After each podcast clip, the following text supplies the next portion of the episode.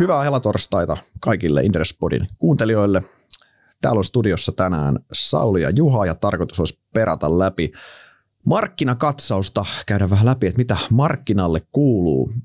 Edellinen markkinakatsaus yhdestoista kolmatta, kaksi puoli kuukautta sitten. Ää, pakko sanoa, että se meidän podi oli ihan niin kuin, oltiin ihan oikealla jäljillä. Ei tarvinnut hirveästi hävetä. Ei ihan, hirve, ihan hirveästi, tuota, oltiin ihan jäljillä ja se podi on edelleen ajankohtainen, eli suosittelen myös, me viitataan aika monessa kohtaa tänään siihen, niin kuunnelkaa, kannattaa myös se, se kuunnella muistinvirkitys, kun se on edelleen pääosin hyvinkin, hyvinkin validi.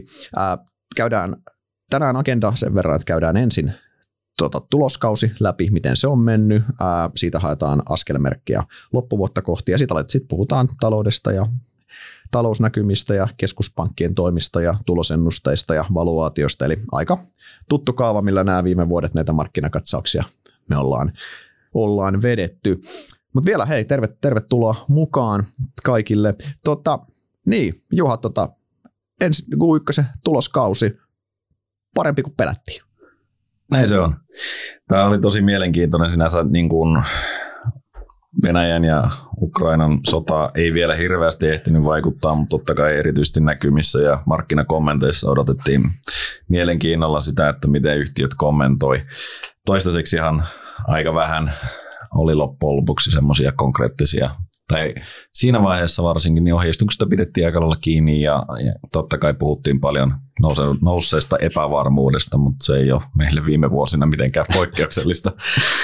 Ää, mutta jos katsotaan nopeasti luvut läpi, siis äärimmäisen korkea liikevaihdon kasvu, kahdeksantoista prosenttia keskimäärin.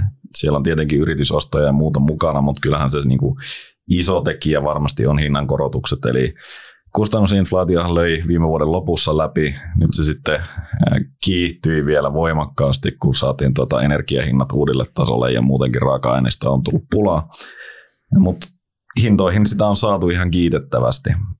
Eli olisi voinut ajatella, että niin toi kannattavuus tulee voimakkaamminkin alas, mutta sitä kuitenkin pidettiin aika hyvin kiinni. Ää, operatiiviset tulokset kasvoi edelleen keskimäärin noin kuusi prosenttia. Tämähän on vähän poikkeuksellinen yhtälö Helsingin pörssissä, eli yleensä liikevaihdot kasvaa vähemmän mitä tulokset, eli meillä on niin sanotusti tulosvipu, kun kiinteät kulut lähtee siitä skaalautumaan. No nyt tietenkin täysin poikkeuksellinen kustannusinflaatio, ja tässä nähdään, että kaikki ei tietenkään ole ehtineet siirtää niitä hintoihin, ja, ja totta kai se paine muutenkin tulee todella voimakkaasti, että eikä siihen kaikki pystykään. Mm-hmm. Mutta me odotettiin, että tuloskasvu hyytyisi, joten ensimmäinen lause, mitä sanoit tästä, niin parempi kuin pelättiin, niin se kuvaa oikeastaan oikein hyvin. Tuota. Ehkä voisi vielä tähän lisätä, että alkuvuonnahan me laskettiin meidän tulosennusteita voimakkaasti. Siinä tuli erilaista epävarmuutta sitten tietenkin Venäjän sotatoimet Ukrainassa ja, ja toimintaympäristöt meni enemmän sekaisin. Nyt on vielä sitten Kiinassa tämä Zero Covid, joka aiheuttaa toimitusketjuihin lisäongelmia ja sanotaan, että on yksi sekamelska kyllä oikeasti monella yhtiöllä varmaan toi toimintaympäristö tällä hetkellä. Mutta kuitenkin niin tässä Q yksi aikana itse asiassa tulosennusteet nousi hieman. Ja se loi tietenkin uskoa siihen, että ehkä se meidän näkemämme vaikutus jää pienemmäksi. Toki tuloskauden jälkeen ei ole ehtinyt ihan hirveästi aikaa kulua, niin negatiivisia tulosvaroituksia on sitten tullut kuitenkin jo vuoden aikaan nähden enemmän kuin yleensä. Eli saa nähdä. Ne vaikutukset tuntuu olevan tosi nopeita sitten, kun tulee sieltä. Varsinkin kuluttajat niin on liikkeessä ollut nopeita ja sieltä sektorilta on tullut nyt sitten paljon negatiivistakin. Joo, kyllä. Siis ja onhan noi esimerkiksi nyt, vaikka nyt kotipörssistä, niin kyllähän noi Puuilon kommentit esimerkiksi tulosvaroituksen muodossa muuttuivat hyvin, hyvin nopeasti. Me aikaisemmin saatiin jo tulosvaroituksia verkko, verkkokaupalta, sa, saatiin, saatiin jo aikaisemmin ja nyt, nyt viimeisenä, että vaikka niin kuin nämä harvian, harvian, lom, harvian loma, lomautus ja lomautusilmoitukset, niin ei kertoo toki siitä, että kuluttajissa tapahtuu nopeita muutoksia niin kuin Niin kuin sanoit, että sinänsä teollisuuden puolellahan meni kaikin puolin tosi hyvin, mutta nyt kuluttajissa me nähdään se, että me ollaan, kun palvelut on ollut pois käytöstä korona-aikana, meillä on ollut poikkeuksellisen raju, kysyntä on keskittynyt käytännössä täysin tavaroihin, niin nyt sitten kuluttajat normalisoi käyttäytymistään jossain. Siis siirrytään sitten niin kuin tavaroista palveluihin. Niin. Tämä on se. Ehkä se isoin kysymys tällä hetkellä mun mielestä kulut, kuluttajia, kun mietitään, on se, että, ja koko taloutta, kun mietitään, että mikä on se nettomuutos siinä kuluttajissa. Eli siirtyykö se raha täysimääräisesti tai sinne päin niin kuin sinne palveluihin, ne normalisoituuko se vai onko se sille, että jäädäänkö me matalemmalle tasolle, että meneekö enemmän sitten säästöön, säästö, säästöön ja näin, ja miten paljon totta kai tämä inflaatio kurittaa, kun ostovoima on tosi pahassa puristuksessa. Mm, se on selvää, että ostovoima laskee keskimäärin väkisinkin, äh, mutta ehkä mä olisin suhteellisen optimistinen siinä, että kuitenkin tähän tilanteeseen tultiin aika hyvässä tilanteessa, säästöjä oli kertynyt siinä mm-hmm. tota, koronan aikana, niin että se siirtyy aika tehokkaasti. Mutta siinä tosiaan, niin kuin miten voimakas se siirtymä loppujen lopuksi on palveluihin, ja niin kuin tosiaan mä veikkaan tässä pari vuoden jälkeen aika moni haluaa sinne etelän lomalle ja haluaa tapahtumiin ja haluaa terassille ottamaan kaljaa. Ja, mm-hmm. ja tota, ne meidän suhteellisen vähät tai harvinaiset koronakärsijät on nyt sitten voittajia, mutta niitä voittajiahan meillä oli loppujen lopuksi paljon enemmän. Oh. Mielestäni on tosi tärkeä pointti, että nyt pörssi, siinä mielessä meidän pörssihän ei anna ihan välttämättä tästä, tässä hetkessä niin kovin hyvää läpileikkausta meidän taloudesta, koska niin kuin korona-aikaa, niin sitähän me monesti koronapodeskin puhuttiin, että ketkä on Helsingin pörssin koronahäviäjät. Sulla oli Finnair ja Noho ja Tallinkin tyyliin ja sulla oli niin kuin ihan yksittäisiä yhtiöitä.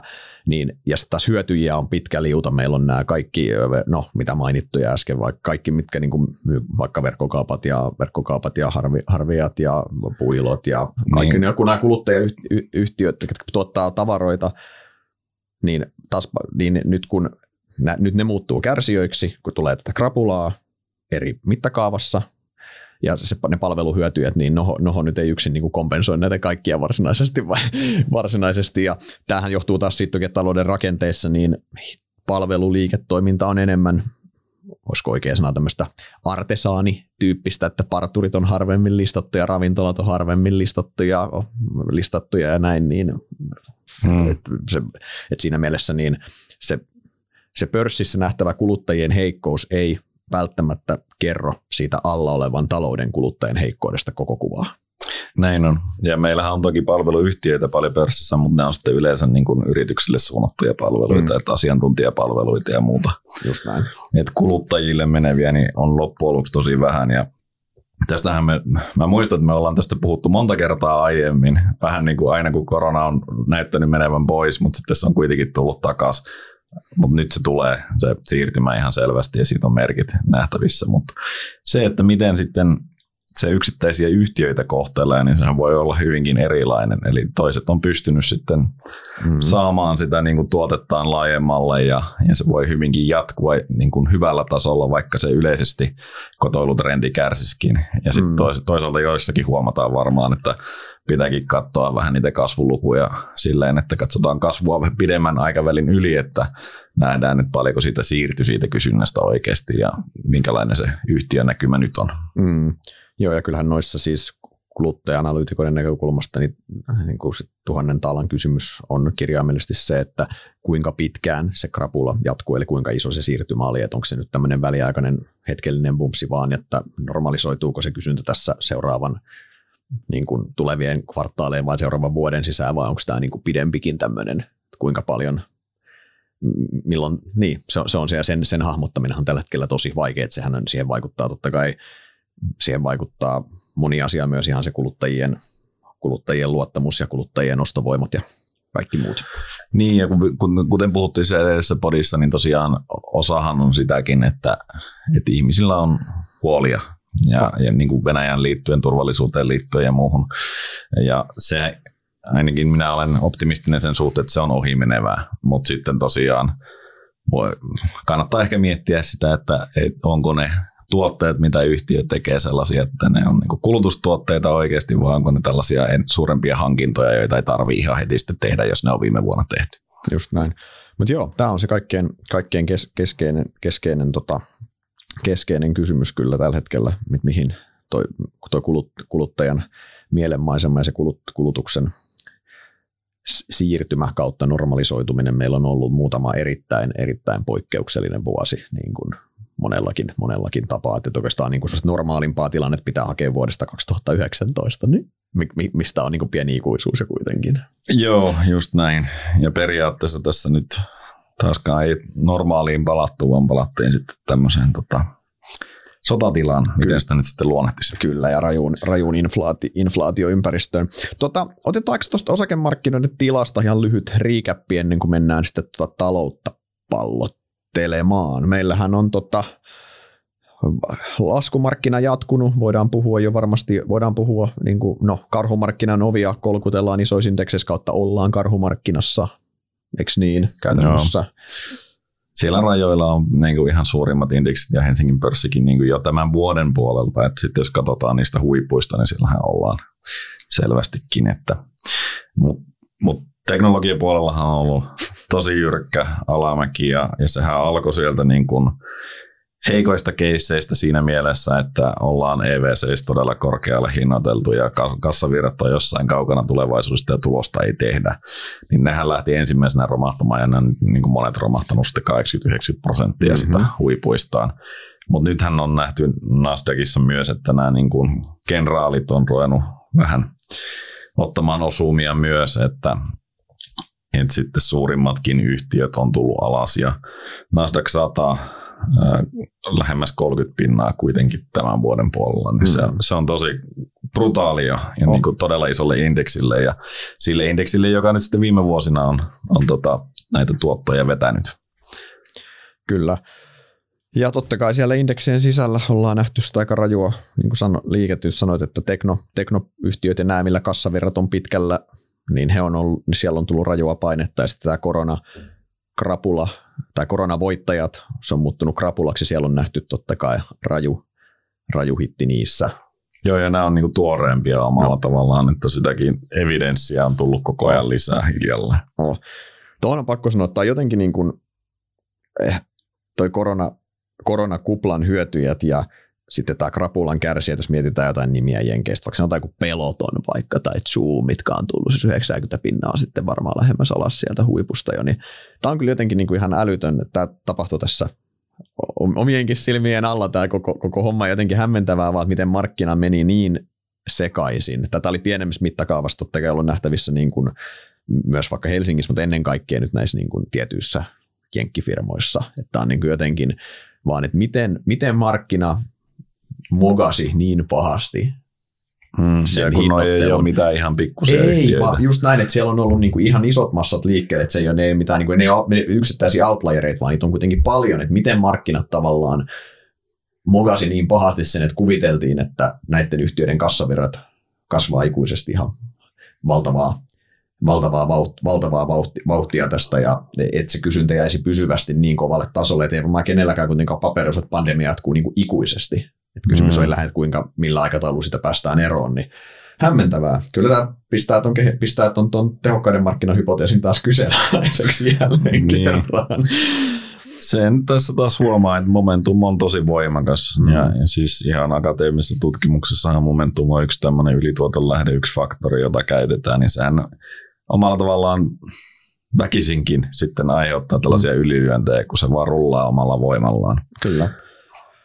Mutta sitten voit, oha, meillä voittajapuolella tosiaan on ollut myös, että joo, nämä on ollut ne, mitkä on ottanut hittiä, mutta kyllähän siellä voittajissa sitten on ollut, siellähän on ollut niin kuin, on pitkästä aikaa aurinko paistanut risukasaakin, voisi sanoa, eli siellä on nämä viime vuosien sektorit, mitkä, tai pidemmän, pidempäänkin sektorit, mitkä ei ole millään tavalla ollut huudossa, niin kuin raaka-aine, energia, arvo-osakkeet, muun muassa, niin näähän on pärjännyt niin kuin varsin mallikkaasti isossa kuvassa itse asiassa. Kun ne kassavirrat on lähempänä ja sitten ne on itse asiassa myös tästä, talou- tästä niin kuin inflaatioympäristöstä raaka-aineiden noususta itse asiassa hyötynyt, niin osa niistä. Joo, ilman muuta. Et siis kyllähän nyt tällä hetkellä, jos olet energiayhtiö, etkä ole ollut Venäjällä, niin kaikki, kaikki on ollut sun puolella. Ää, kaivosyhtiöt, niin kuin yleisesti vaan se arvoketju alkupää. Että tässähän on arvoa siirretty sinne mm-hmm. merkittävästi ja sitten sitä yritetään hinnoitella sitten mm-hmm. loppupäässä ja niin hyvin kun siinä onnistutaan, niin sitten se vaikuttaa mm-hmm. siihen loppuhintaan eli inflaatioon. Mm-hmm. Mutta on taas vaikea miten pitkä se kestää. Kyllä. Niin tämähän on tavallaan, mitä ollaan aikaisemminkin puhuttu, niin mikä on mielestäni tosi tärkeä muistaa, että, että toi, esimerkiksi raaka-aineen hintojen nousussa, niin toisen nousevat raaka-aineen hinnat, niin ne, ne voi olla, jos ne on sulle korkeammat raaka-ainehinnat, ne voi olla mulle korkeammat myyntihinnat itse asiassa, jolloin sinänsä se, niin kuin sanoit, arvo siirtyy sitten sulta meikäläiselle sitten tuossa hypoteettisessa skenaariossa. Ja totta kai sitten kysymys on ennen kaikkea taas sit ketjun loppupäässä olevasta kuluttajasta, mikä siellä on, että miten sen kyky ostaa, koska sinnehän se lopulta vyöryy sitten se hintojen nousu, miten sen kyky sitten ostaa niitä tuotteita tai palveluita on käytännössä. Joo, kyky ja halukkuus. Ja mm-hmm. Se on aina, aina todella paljon kiinni siitä luottamuksesta tulevaan, mutta ehkä se avautuu tuolta talouskehityksen puolelta, niin siirrytään varmaan sinne.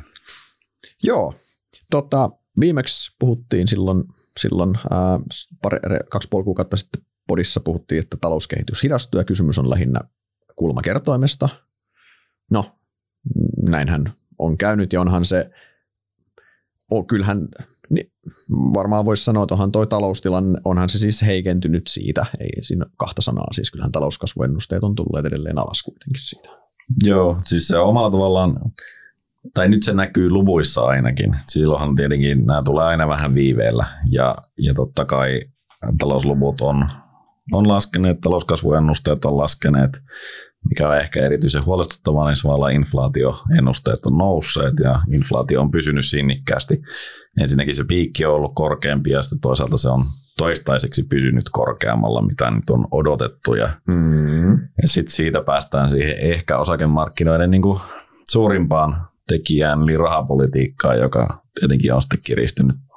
Mm. Periaatteessa ei ole vielä niin kuin paljon tehty koronnostoja, mutta kirjoissa niitä on todella paljon, markkinat niitä on hinnoitellut todella paljon, ja, ja tota, niin kauan kun inflaatio pysyy korkealla, niin keskuspankithan on aika avuttomia auttamaan tässä talouskuvassa, eli ei pystytä lähtemään elvyttämään, mikä on ollut sitä perinteistä, ja sitä päinvastoin pitäisi nostaa edelleen korkoja ja kiristää rahoitusoloja, jotka sitten taas heikentää talousnäkymää. Mutta mut se täytyy sanoa, että eihän tämä niinku ehkä, ehkä paremmin kuitenkin mennyt toistaiseksi, mitä ajateltiin silloin pari kuukautta sitten, että aika ää, niinku rauhallisesti tai maltillisesti on tässä toimittu toistaiseksi. Joo, jos ensin käydään tuo talouskuva, mennään sitten sinne rahapolitiikan syövereihin, niin siis... Helposti tulee se kuva nyt, että talous olisi niin kuin todella heikko, helposti, kun tämä uutisointi on tosi negatiivista. Mutta jos me katsotaan talouskasvuennusteita, niin sehän ei itse asiassa, talouskasvuennusteethan on itse asiassa olosuhteisiin nähden aika hyvät edelleen. Joo, siis jos mennään, niin kuin otetaan perspektiiviä, niin. niin mekin ollaan täällä oikeasti katsottu, että joo, että euroalue kasvaa joku puoli prosenttia. Oltu silleen, että no sentään se kasvaa ja, ja jenkit kasvaa niin kuin prosentin puolitoista pari.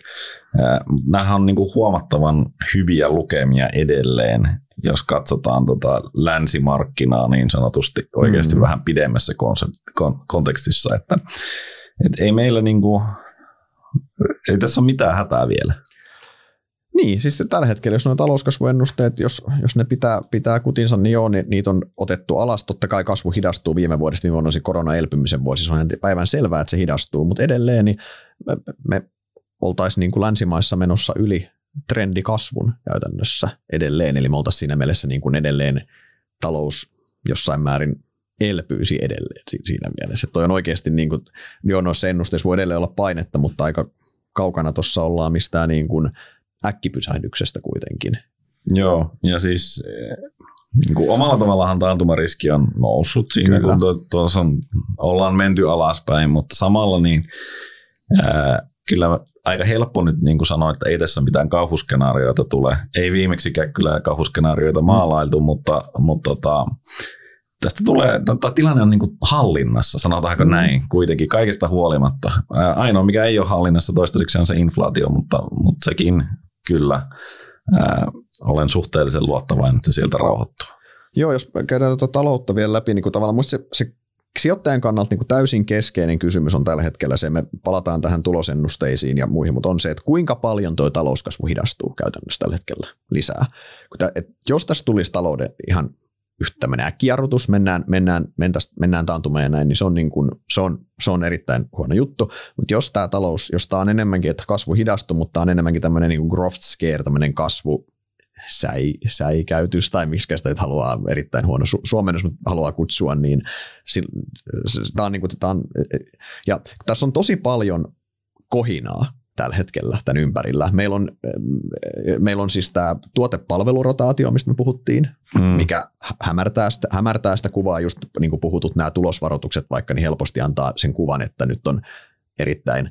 Niin, että erityisesti kuluttaja olisi niinku surkeassa kunnossa, mutta todennäköisempää on, että se on vaan laittanut ne rahat sinne terassille. Niin, ja sama, no, niin, samaan aikaan jää näiden tulosvaroitusten varjoon, ja just kun puhutte Helsingin pörssissä käsät, että näe sitä, niin samaan aikaan just tänään viimeksi Kauppalehdessä, niin Noho Wikströmi hehkuttaa, miten paljon, miten paljon kaljaa ne myy tuolla Nokia-Arenalla parhaillaan.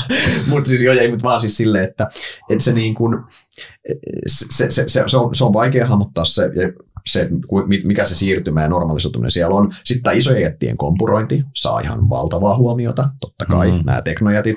Ja kuitenkaan kuinka hyvän indikaation yleisestä taloudesta antaa nämä megateknot, antaa kuinka hyvä niin kuin joku Netflixin romahdus vaikka, niin miten hyvä indikaatio se nyt on yleisestä taloudesta. Niin, ei, eihän se ole hyvä, ja yleensä kuitenkin nämä kaikki on... on niin kuin siellä yläsegmentissä ja sitten mm-hmm. toisaalta nettikaupassa. Niin. Niin kuin se, sehän on ollut se niin kuin iso teema tässä viime Kyllä. aikoina.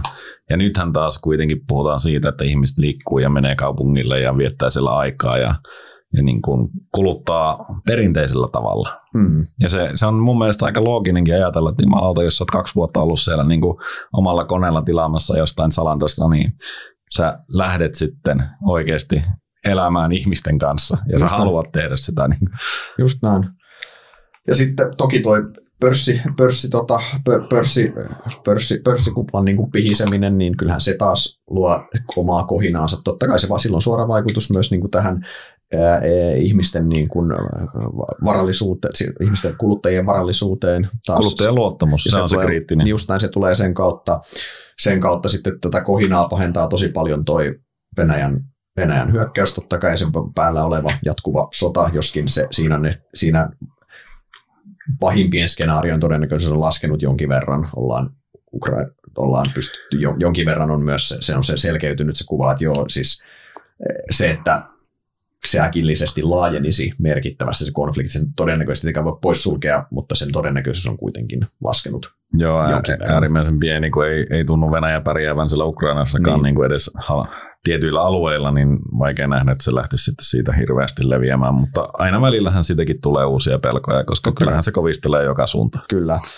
Ja tuota, tuota, mutta sitten, mut sitten tuota, ja tuohon totta kai myös tuohon liittyen Suomi-spesifi asia, mutta tämä NATO, mitä, mitä ei viimeksi vielä ollut näin, nythän me ollaan erittäin, onneksi meidän päättäjät on hoitanut upeasti, että me ollaan nyt kovaa vauhtia matkalla Matkalla Naton sateenvarjon alle, ja tämähän on myös asia, milloin on suora vaikutus kuluttajaluottamukseen myös tässä. Tämäkin on kohinaa, että kuinka paljon kuluttajaluottamuksessa vaikka Suomessa, kuinka paljon siinä on sitä, että kuluttaja tuntee, että, että mulla menee taloudellisesti huonosti, ja kuinka paljon on sitä, että ihan tämmöistä psykologista pelkoa esimerkiksi liittyen, niin kuin, liittyen tähän niin. Venäjään. Tämä on taas... Niin mä, mä luulen, että ainakin osa nyt juuri tällä hetkellä, mitä me tässä Q kaksi, niin, niin saattaa olla isokin osa sitä, että just nyt ei ole oikea aika tehdä niin kuin isoja liikkeitä, että odotetaan hetki, katsotaan mitä tapahtuu, mm. odotetaan, että Naton portit avautuu, tai niin kuin, että sekin voi olla investoinneille aika iso asia loppujen lopuksi. Sitten taas, jos niin miettii toista puolta sitten, niin jos katsotaan, niin esimerkiksi Jenkkien työmarkkina on niin kuin ihan äärettömän vahva. Siis se on niin kuin monella tapaa historiallisen vahva. Sulla työmarkkina on siis, sulla on täystyöllisyys käytännössä siellä. Palkat, mm. palkat, palkat no, nousee, kuluttaja voi hyvin, koronan aikaan on jäänyt säästöjä, kuluttajat on, ottaen huomioon, että sulla on toi ää, sekä pörssivarallisuudet, asuntovarallisuudet on noussut, sulla on kuluttajat on, kuluttajien taseet on Hyvä, hyvässä kunnossa, asuntomarkkina on hyvässä vedossa, joo, on, on, asuntomarkkina on hidastunut nyt, mutta siinäkin huomioidaan se, että me oltiin ihan poikkeuksellisilla tasoilla, me puhutaan siinäkin normalisoitumista. Toki jos toi noin noi prosenttiluvut, noin miinusprosentit jatkuu niin kuin kuukausi kuukaudelta, kvartaali kvartaalilta, niin sitten se näyttää oikeasti huonolta. Mutta mm. niin kun... niin toistaiseksi se, se on niin kuin vähän niin kuin rauhoittunut ja mun mielestä kuitenkin edelleen osin ylikuumentunut. Kyllä. Et se, sehän on niin kuin mukava paikka lähteä kiristämään, kun sun talous on ylikuumentunut. Kyllä. Se, se niin kuin on oikea paikka muutenkin. Et siinä mielessä Fed lähtee niin, kuin niin sanotusti tappamaan inflaatiota hyvästä asemasta. Euroopassa ei ehkä ihan niin hyvässä asemassa, mutta mm-hmm. palataan näihin myöhemmin. Mm. Mutta tosiaan, totta kai ehkä pitää sitä jenkkikuluttajasta, onhan sille osa tippunut niin sanotusti Venäjästä, mutta se ei ole uutta eikä ihmeellistä. Valtaosalla menee hyvin ja tosiaan työllisyyspulahan siellä on, osaajista on pulaa. Kyllä. Mutta niin, tosiaan tämä, että, että tietyllä tavalla kun tätä kaikkea kohinaa rapsuttaa, rapsuttaa pois siitä päältä kattoo, niin kyllä siellä alla niin kuin edelleen vaikuttaisi olevan ihan tervekin talouskehitys itse asiassa. Joskin epävarmuus on korkealla kuitenkin. Niin, siis edellisen podin verrattuna niin tämä on mennyt paremmin, mitä oltaisiin mm. ajateltu. Ja samalla kuitenkin niin kun erityisesti Yhdysvalloissa niin kurssit on tullut alas ja arvostus on tullut alas, niin tämähän mm. on aika, aika niin kun palikat on menneet hyvään suuntaan. Kyllä. Sitten tota, tota, siis tietenkin pitkäaikaisen sijoittajan kannalta. Kyllä. Sitten niin kuin euro, jos miettii tuota euroalueen taloutta, niin euroalueen talous on ottanut hittiä ihan odotetusti tästä, tästä koska meillä on mantereella so, sota. Mm. Joo. Ja euroalueen talous, talous hidastuu ja edelleen, ää, edelleen mä sanoisin, siinäkin se kehitys on ollut parempaa, mitä silloin ajateltiin, mutta kyllähän se data rapistuu totta kai tällä hetkellä. Joo, ja Euroopassa se on vähän niin kuin kaksijakoinen. Meillä on niin kuin ne ongelmamaat, mitkä ei oikein kestä tätä, ja, ja sitten toisaalta osalla menee edelleen oikein hyvin. Mm, just näin.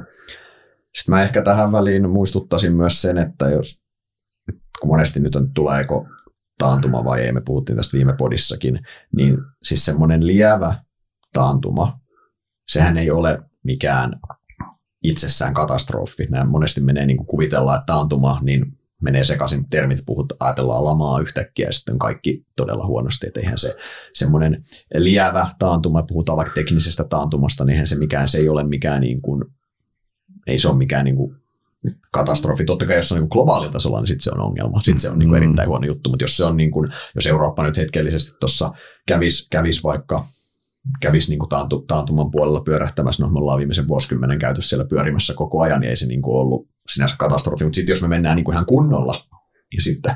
Mm. Joo, ei. Tämä on tämmöinen, mikä tuntuu taas aina niin kuin media nostaa näitä taantumapelkoja ja taantuma siellä ja täällä, ja sitten se niin kuin maalataan semmoiseksi kauheaksi tilanteeksi. Mm.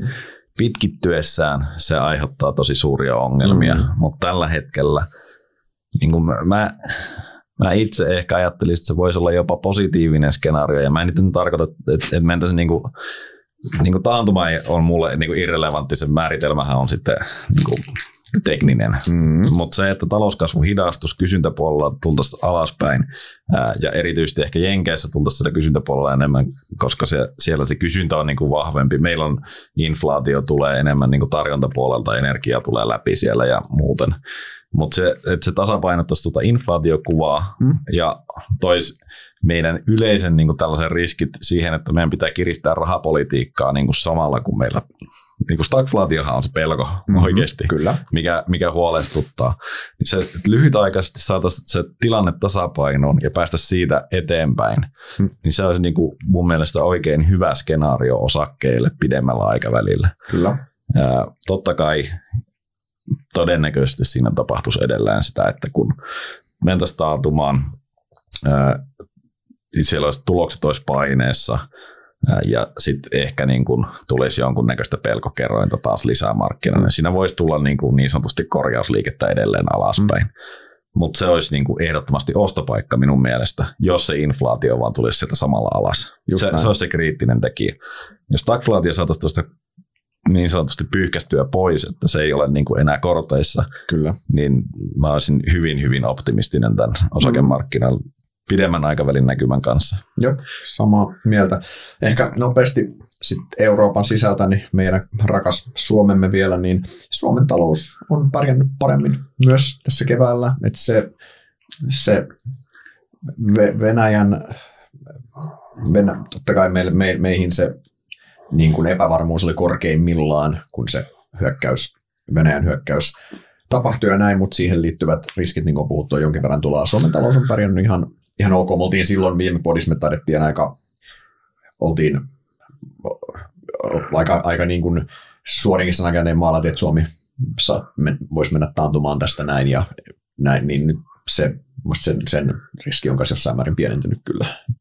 Joo, ainakin tällä hetkellä se näyttää, että, niin. että se ei ole niin kuin mitenkään todennäköinen skenaario, mutta mut hidastuu. Ja sit näähän on aina, niin kuin talous on niin paljon psykologiaa, että sitten jos se hidastumiskierre lähtee käyntiin ja sitä ei saada niin kuin omalla tavallaan optimismia takaisin, mm. niin se on mahdollista, mutta, mutta mitään semmoista äkkijarrutusta ei, ei ole. Edelleen työllisyys menee tosi hyvin Suomessa edelleen tällä hetkellä, hetkellä tai taisi olla just ennätys. ennätys. Onko se meilläkin kolme pilkku kuusi? Meilläkin. Taitaa olla kaksi kertaa suunnilleen, suunnilleen sen. Siinä on vähän, tulee nämä rakenneongelmat kuule, kuule vastaan. Mutta tota, yksi, mikä me viime podissa, tota, missä oltiin, oltiin vähän ehkä, mikä on mennyt huonommin, huonommin niin on Kiina.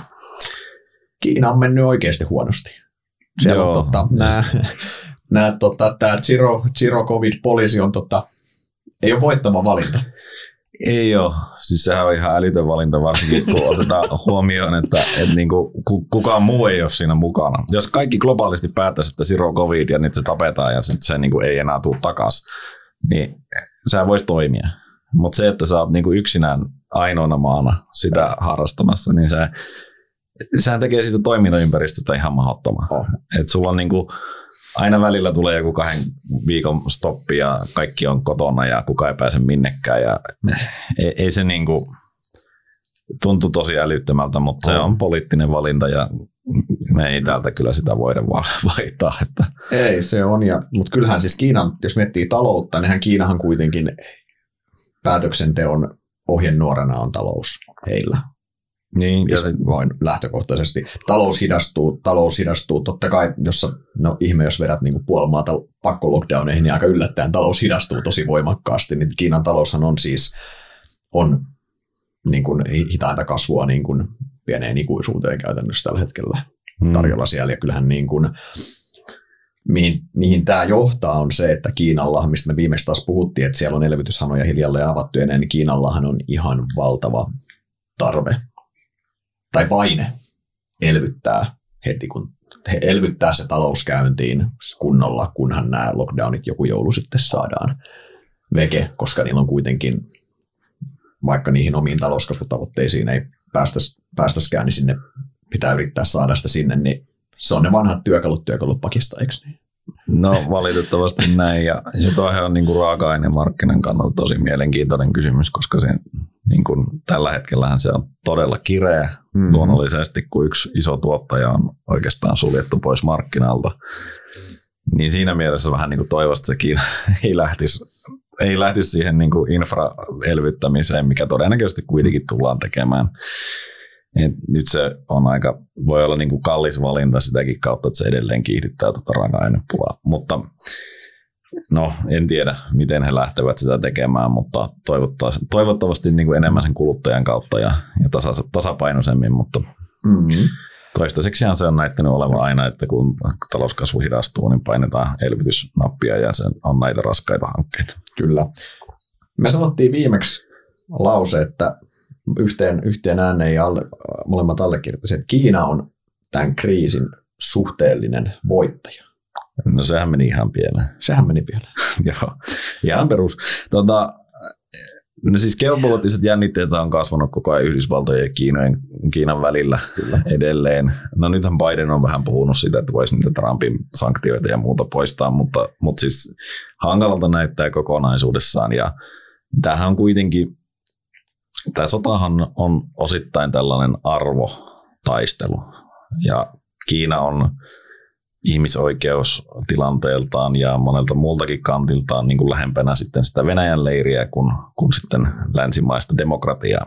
Niin voisi sanoa, että Venäjän leirissä käytännössä siinä mielessä, vaikka niin, he onkin ma- yrittänyt pysyä tässä niin kuin kyllä, tasapainotelun, no. ne yrittänyt tasapainotella tässä välissä ja puolia valinnut, mutta niin tuossa demokratian mielessä. Niin joo, kyllä. joo, siinähän se tietenkin on. Niin nimenomaan näillä arvovalintojen kannalta, niin kyllähän se ehdottomasti on Venäjän leirissä, mutta se on tosiaan hyvä huomata, että, että hehän eivät ole tukeneet Venäjää. He tietää täsmälleen, että jos siellä ruvettaisiin niin ottamaan se leiri niin kuin konkreettisesti, niin he on riippuvaisia sitä yhdysvaltalaisesta ja eurooppalaisesta kysynnästä. Ja sitten se talous niin kuin oikeasti menisi Kyllä. huonosti. Et siinä ei tarvii, ja tämäkin oli jossain vaiheessa ihan realistinen pelko. Mutta edelleen on, on niin kuin, kyllä se niin kuin tällä hetkellä Kiinan osama näyttää aika vaikealta. Kyllä. Ja mä, mä en enää, siis mun mielestä tässä Kiina, Kiinan lyhyellä aikavälillä voi olla suhteellinen, voi hyötyä tästä siis suhteellisesti, joo. Ne pystyy siis, ne pystyy niin kuin, pystyvät Venäjältä varmasti assetteja keräilemään siellä polku, polkuhintaa ja pystyvät, pystyvät niin kuin hyötymään Venäjän halvasta öljystä, mitä kukaan muu ei halua ostaa ja ostaa, eikö niin? Joo, ja tässä on muuten pakko sanoa, että Venäjä ja Kiinahan, niin nehän ei niin kuin luota toisiinsa ollenkaan. Ja vaikka, vaikka, vaikka siellä niin kuin Xi ja, ja Putin tota, välillä niin kuin näytetään, että ne on tosi ystäviä, niin nehän ei ole. Niin kuin ne, nehän on silleen kokee itsensä kilpailijaksi ja molemmat pelkää, toinen puukottaa. Mm. Ja Kiinahan on tosi julma kaveri siinä mielessä, että se hyödyntää kyllä sun heikkouden. Juu, juu. Että ne, ne niin kuin kaasuhinnat ja muut, niin mä veikkaan, että ne laskee siihenkin suuntaan. Joo, joo, joo. Siis se on ihan, ihan selvää, että kyllähän se toi, toi ihan hyvinkin, hy, hyvinkin hävy, hävyttömästi tuossa ja omaa, omaa napaa tuijottaen. tuijottaen. Toi on ehkä toi on tärkeä pointti huomioida just, että että vaikka sanotaan, että ystävyydellä tai liitolla ei ole rajoja, niin tota, se, se pelataan, se, no, jos pelataan Kiinan säännöillä, niin sitten ei ole, mutta se on, siinä ei tarvitse miettiä, että kuka ne säännöt sanelee siihen hommaan, mutta mut isossa kuvassa, kun katsotaan, niin kyllä se Kiinan niin kuin suhteellinen asema tässä, tässä niin kuin heikkenee. Länsimaat on herännyt, tai Venäjä on ollut herä, herätys siihen, että on, on ollut huono strategia tehdä itsensä riippuvaiseksi tommosista niin kuin ei-demokraattisista valtioista, niin kuin vaikka nyt Euroopan tai energiapolitiikka, mikä niin kuin, mistä kirjoitetaan vielä niin kuin paljon kirjoja, että pitäisi me onnistuttiin kämmimään tämä niin kuin näin katastrofaalisesti, niin kuin Nord Streamit ja muut. Ja yhtä lailla Kiinan kanssa myös sama juttu, että me ollaan Kiinasta äärimmäisen riippuvaisia koko läntinen talous, ja nythän tätä riippuvuutta lähdetään sitten asteittain purkamaan myös tässä. Ja tämähän tämä trendi, mä en usko, että tämä vaikka, vaikka niin kuin, mitä tapahtuu tässä vaikka sodan käänteessä, missä niin tämä, tämä, on niin kuin, tämä on pidempikestoinen trendi, mikä muuttuu.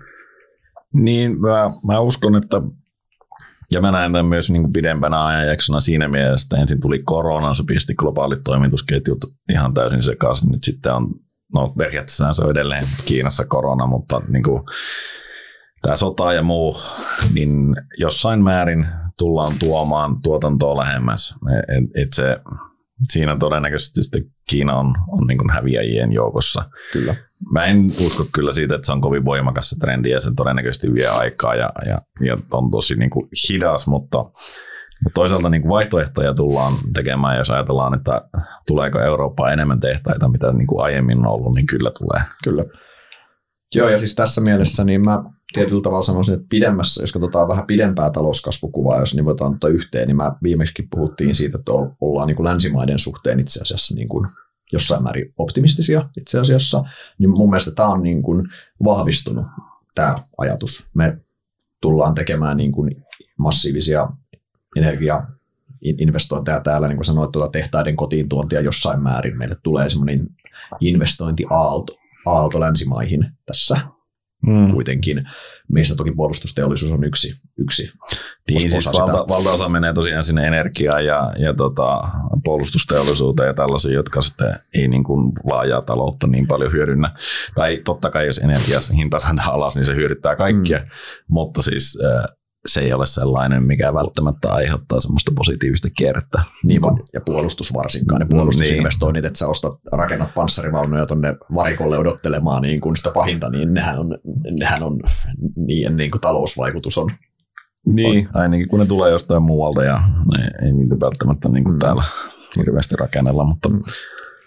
Mites fiskaalielvytys vielä? Me puhuttiin siitä viimeksi, me oltiin aika varmojakin, että fiskaalielvytys on... Ennen kaikkea nyt Euroopassa se, Jenkit ei tietenkään, koska Jenkeissä talous on yli, ylikuumentunut edelleen, mutta se fiskaalielvytys on se tie, se on koronakriisissä, Pandoran lipas avattiin, että lähdetään fiskaali, fiskaalilla, fiskaalielvytystä tekemään, ei, ei enää nojata se pelkkään siihen keskuspankki narulla työntämiseen, mikä on ollut tehotonta isossa mm. kuvassa, että enemmän, ja ollaan huomattu myös koronakriisi, miten äärimmäisen tehokasta se fiskaalielvytys, se kun kuluttajille lyötiin shekkejä koodaan yllättäen, se raha lähti kiertoon siitä. Kyllä. No siis kyllähän Jenkeissä Bidenin se infrapakettihan etenee. Mm. Ehkä nyt tosiaan vähän heikolla ajatuksella, mutta niin kuin joka tapauksessa.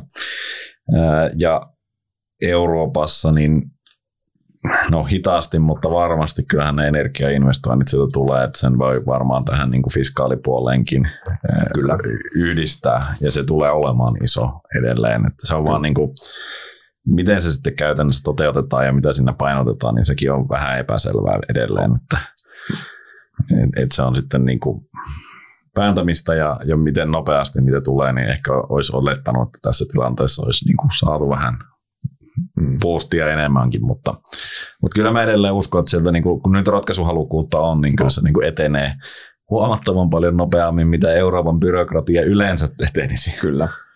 Joo, kyllä mä edelleen ton, ton allekirjoitan ja uskon, että semmoinen niin kuin tämä lähi, niin kuin pidemmän aikavälin talouskasvu tässä on enemmän fiskaali vetoista, mikä on sinänsä tämän kymmenen vuoden keskuspankkielvytyskitkuttelun jälkeen, niin se ei välttämättä ole huono asia tässä Euroopassa. Toki just viimeksi heitettiin jälleen, potkittiin tölkkiä eteenpäin tämän, tämän, tämän, tämän näiden velka, velkarajoja ja näiden kanssa todettiin, että katsellaan niitä sitten taas myöhemmin tuossa. Näin se menee. Näin se. Mutta siinä mielessä ne, niin kun edelleen niin kun pidemmän aikavälin länsimaiden talouskasvun suhteen ollaan, ollaan kyllä ollaan jossain määrin optimistisia.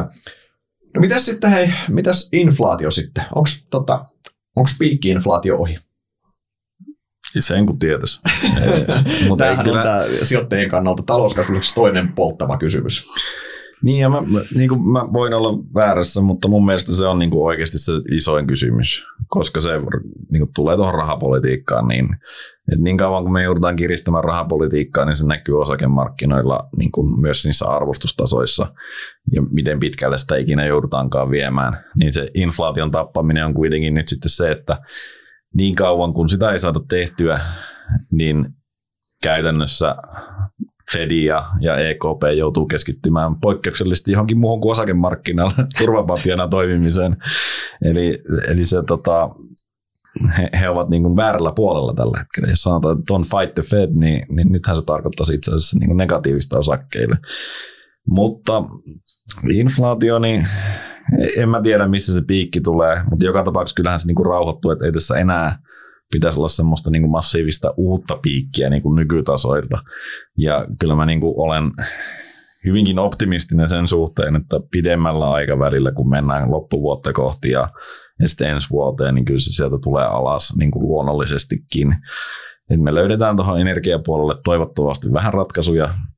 Ensi talvi tulee kyllä olemaan todella hankala, niin tulee, mutta me niin kuin pidemmällä aikavälillä löydetään siihen ne ratkaisut.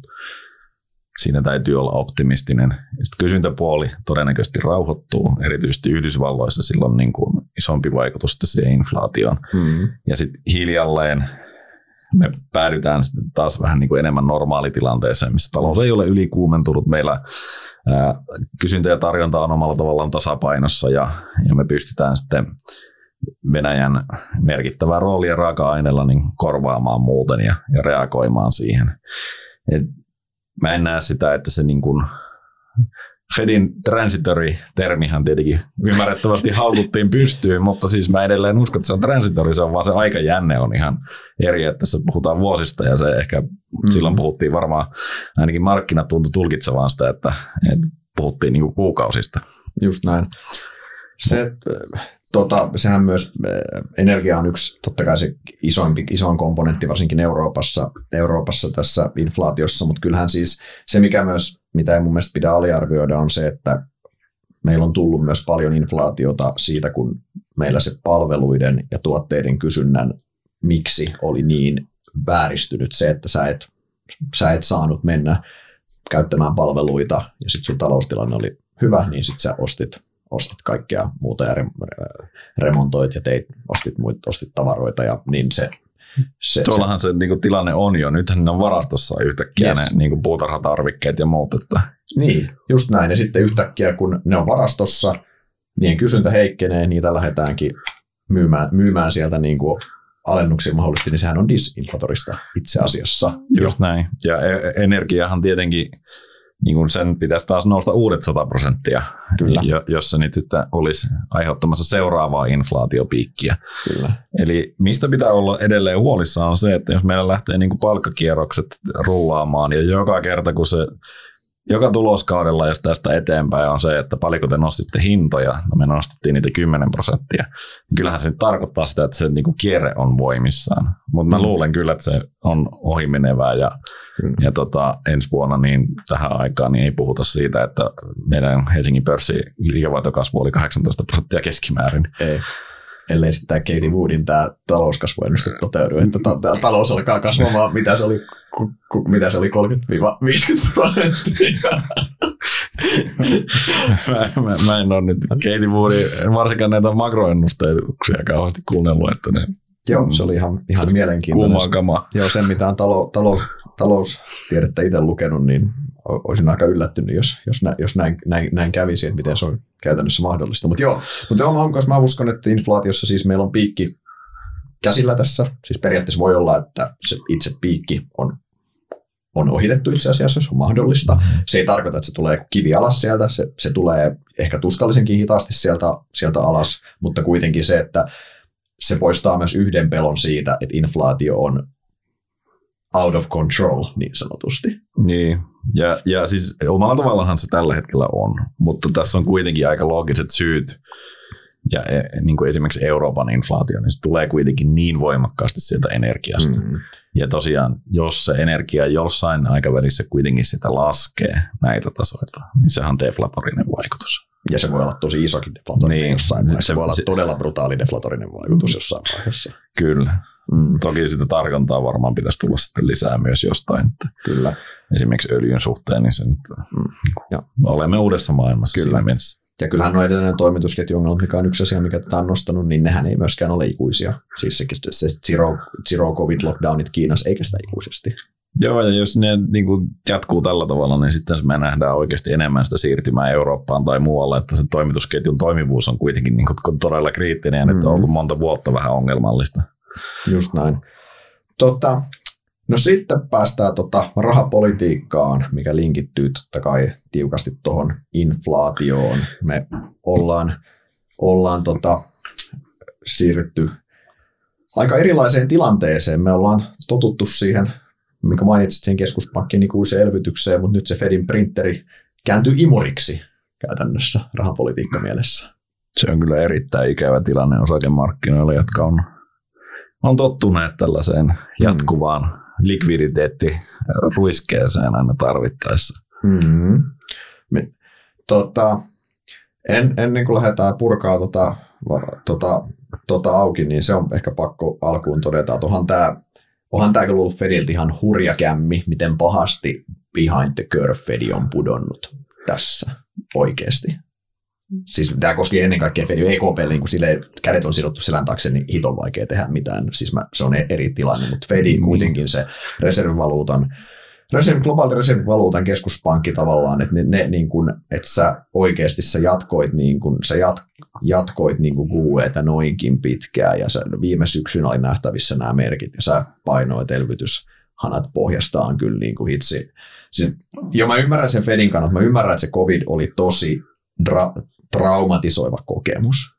Mä ymmärrän mm. siis sen. Se oli epävarmaa vielä, ei niin kauaa, kun jännitettiin, että tuleeko uusi aalto ja uusi variantti. Ja sä, samaan aikaan kyllähän Fedikin, kyllähän me ollaan jo sun kanssa näissä puhuttu, että itse kutakin jännitti silloin, kun Powell heitti sen kuuluisan kitsensinkin markkinalle ja markkinat tulee limit downiin. Siellä on Powellilla kyllä varmasti huonosti nukuttuja öitä, jos oli meilläkin. Mä ymmärrän, että sä oot halunnut pelata seifinä, mutta onhan tää nyt ihan karmea moga Fediltä silti. On. Ja tässä on niin kuin, kun tosiaan kun taloustilanne on jo pitkään ollut, että se on enemmän tai vähemmän niin kuin ylikuumentunut tai erittäin hyvässä asennossa joka tapauksessa, niin minkä takia se jatkaa?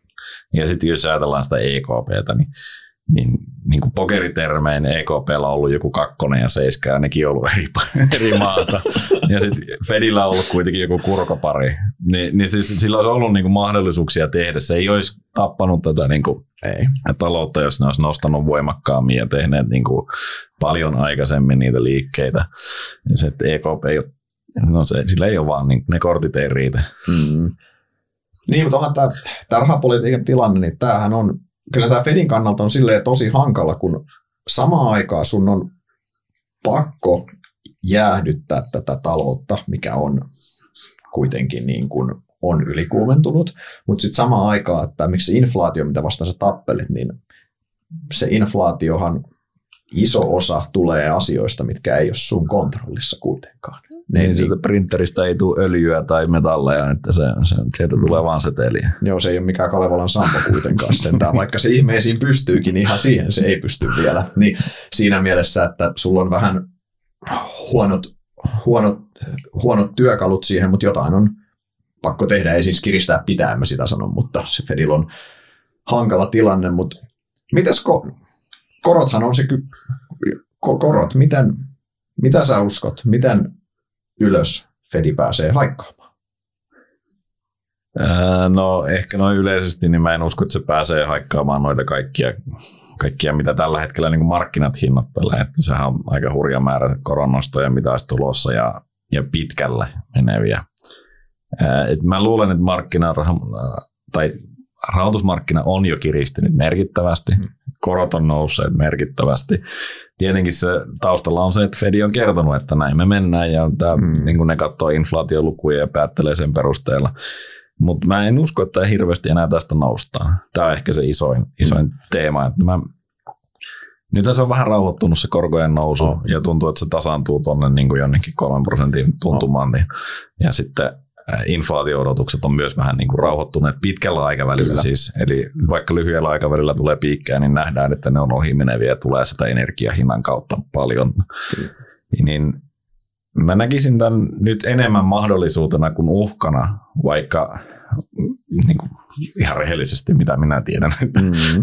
Että ei, tämä ei ole niin kuin minun ydinosaamisalueeni kertoa, että miten Fedin korot menee, mutta Mutta niin pointtina lähinnä se, että osakemarkkinoiden kannalta niin seuraava suunta saattaakin olla alasia.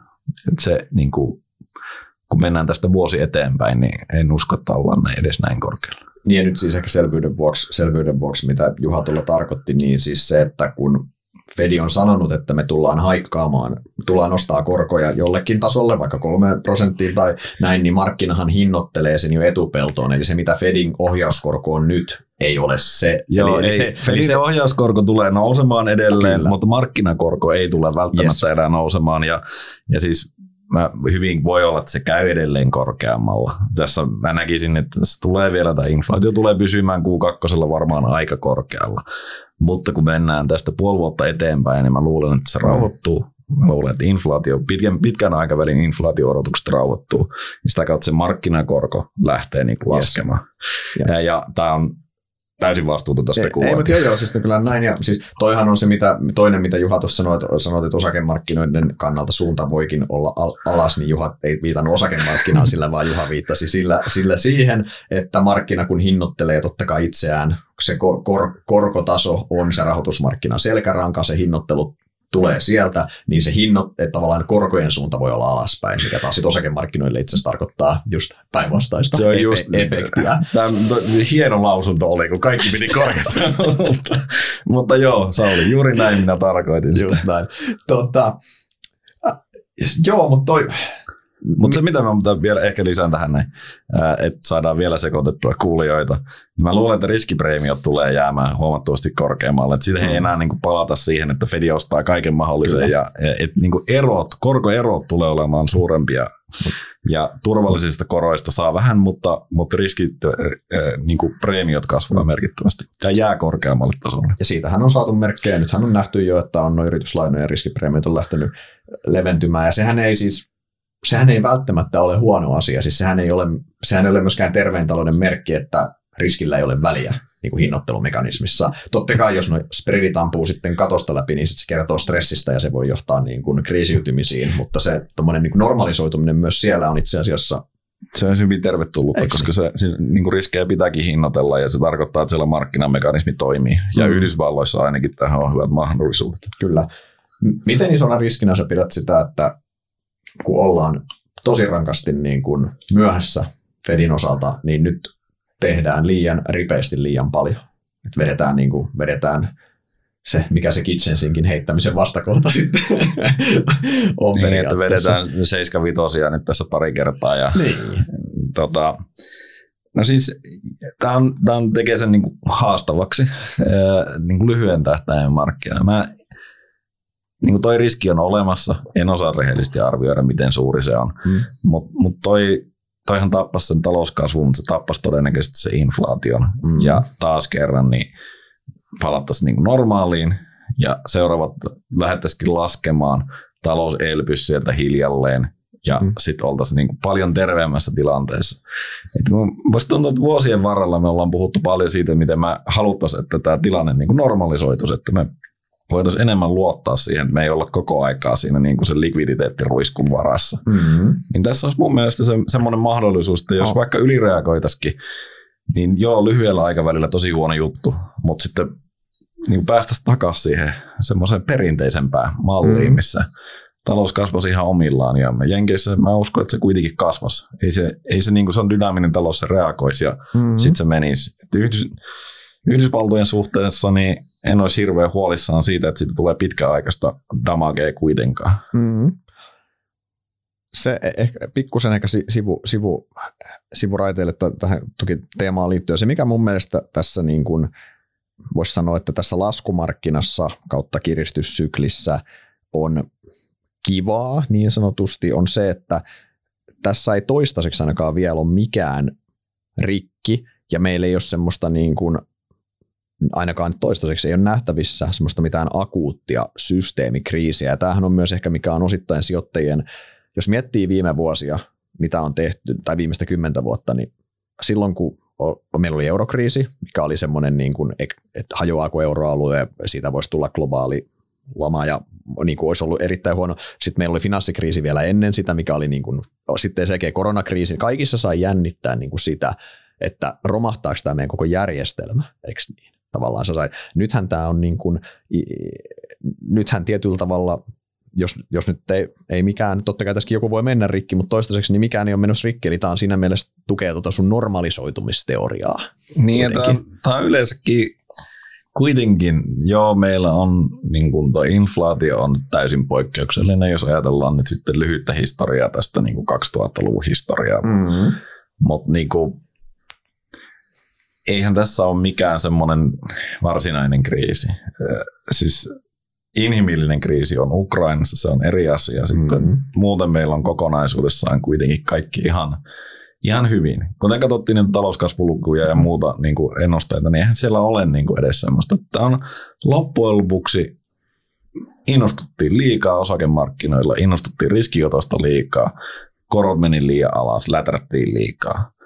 Kaikki noi pois, niin se on kivuliasta, mutta se ei aiheuta niin kuin lähtökohtaisesti. Se on enemmän semmoinen niin kuin teknokuplan puhkeaminen, mm-hmm. mikä jo siitä tuli kivuliaita enemmän, mutta mm-hmm. kuitenkaan ei siitä kriisiä tullut sellaista, ei. Että oltaisiin oltu lamassa seuraavat.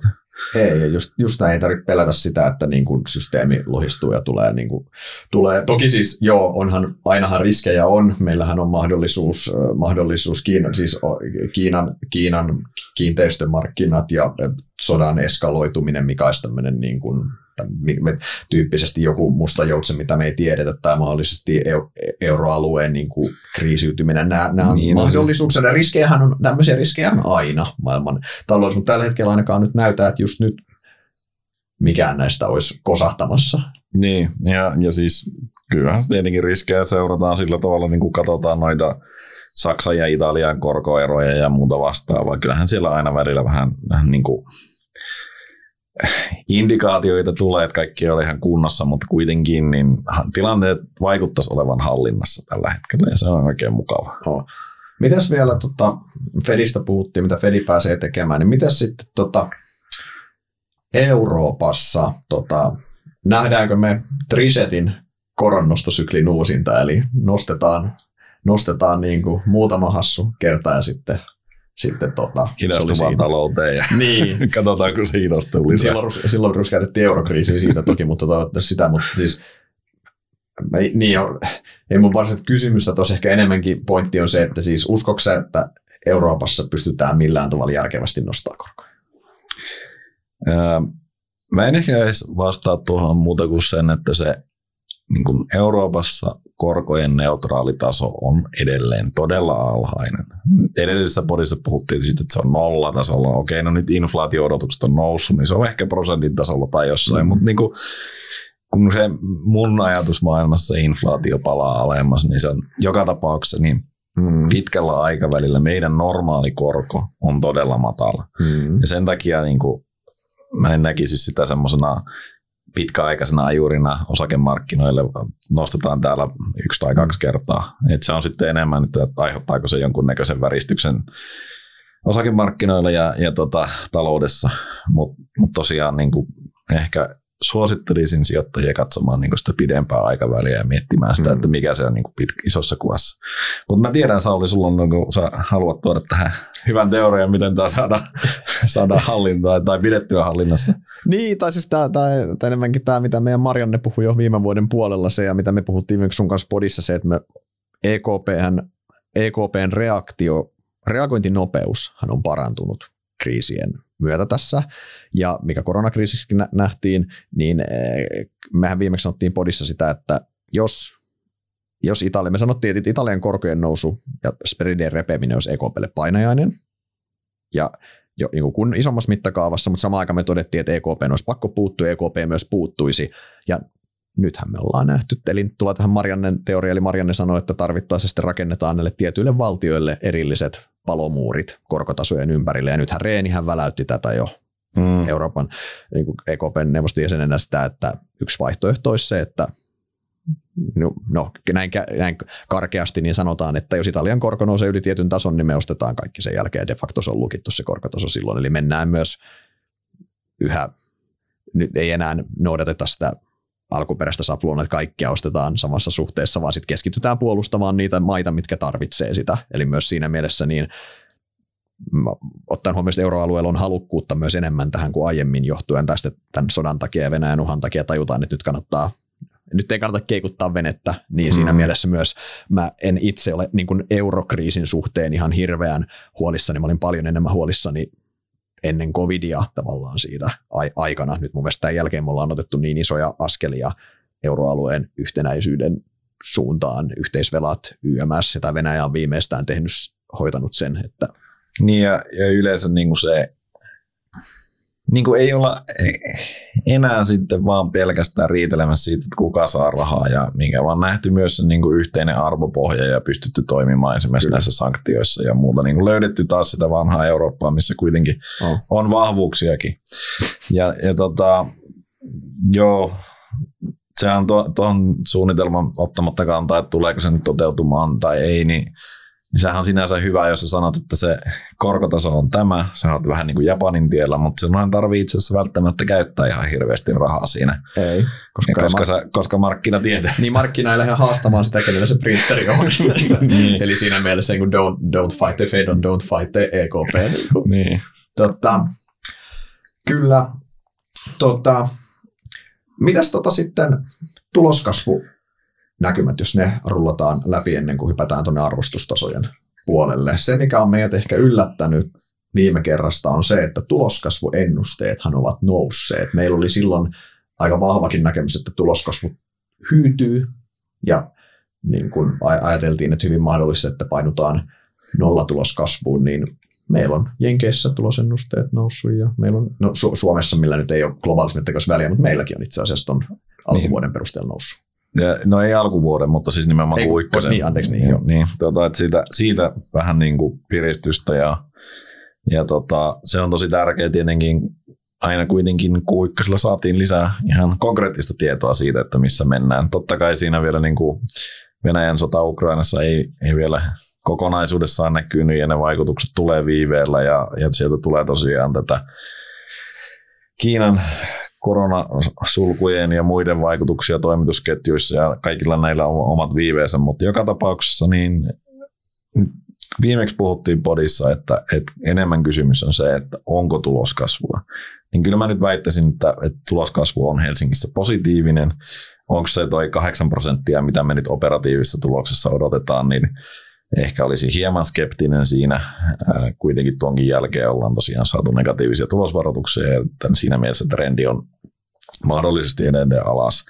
Mutta kyllä se, niin kun se, että meillä tulokset romahtaisi merkittävästi, niin se näyttää todella epätodennäköiseltä. Et kyllä tämä talous rullaa ihan, ihan niin kuin yllättävänkin hyvin.